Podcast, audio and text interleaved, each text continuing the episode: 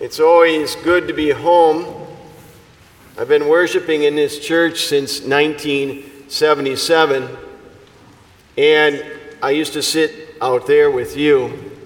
Now I sit there and I see the changes that occur here at St. Joe's. And one of the changes I see quite prominently displayed to my right is a new digital clock that now says it's 514. I don't know if that was directed at me, but I will try to be as brief as possible to not bore you or cause you distress in my message tonight.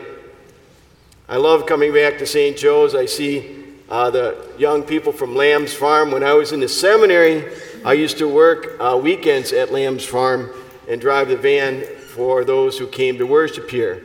And I even see Gary Graham, a fixture Gary Graham and I went to high school at Libertyville. He's a fixture. Some things never change, Gary. The good remains, and you are the good.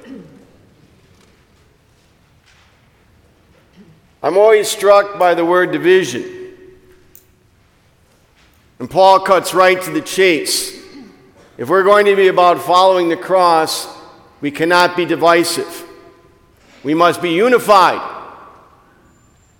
Jesus died for each and every one of us. If you were the only person on earth, Jesus would have died for you. But he dies for all of us. His grace, his love, his sacrifice is freely given. That mercy that he invites us to surrender to is all encompassing and all inviting.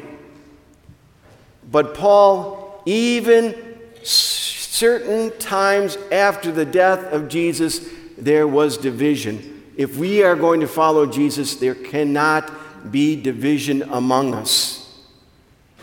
It's not a competition, it's a sacrifice. All of us are invited. There is only one heaven and no division in the Lord's mansion. I come back here to celebrate with you a group of missionaries that will return to Mexico, where I served for six years, into the year 2000 for the Archdiocese of Chicago.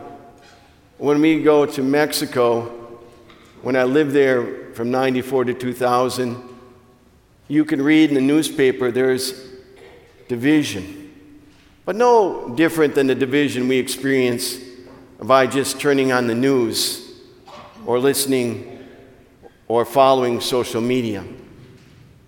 We have enough things and enough people that tell us how different we are.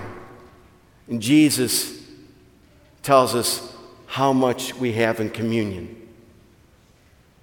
Don't we want to focus on that? Don't we want to build each other up? The word repent means conversion. And Jesus said, Repent.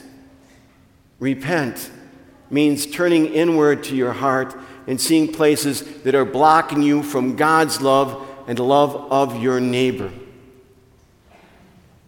Don't we want to be invited into that communion.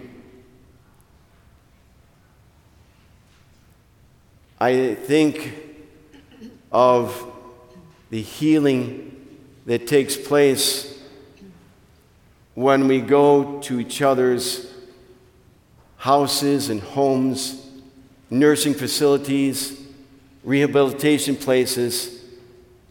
I think of the healing that takes place when we go outside our comfort zone and invite others into our world and we share our world with their world. That is something we're invited to do when we repent. We open our hearts to the power of Christ and we see changes not just in others, but in ourselves. In the mountains of Guerrero, where we go, it's fascinating to be with people that I serve with who can't speak Spanish. It's hilarious. It's entertaining, but it's powerful. We give language way too much credit. What transpires is that they're able to understand each other because their eyes are communicating and their hearts are open. And even though some of our volunteers can't speak a lick of Spanish, and the people they're serving can't speak a lick of English, when we serve with hearts open to the conversion and power of Christ, what transfers between each other many times ends up in a hug and a gratitude for services rendered and services received. So, brothers and sisters, we have a lot of division in our world. Let us repent. Let us open our hearts. Let us look into each other's eyes. And let us be in communion with each other. Jesus came to unify, not divide.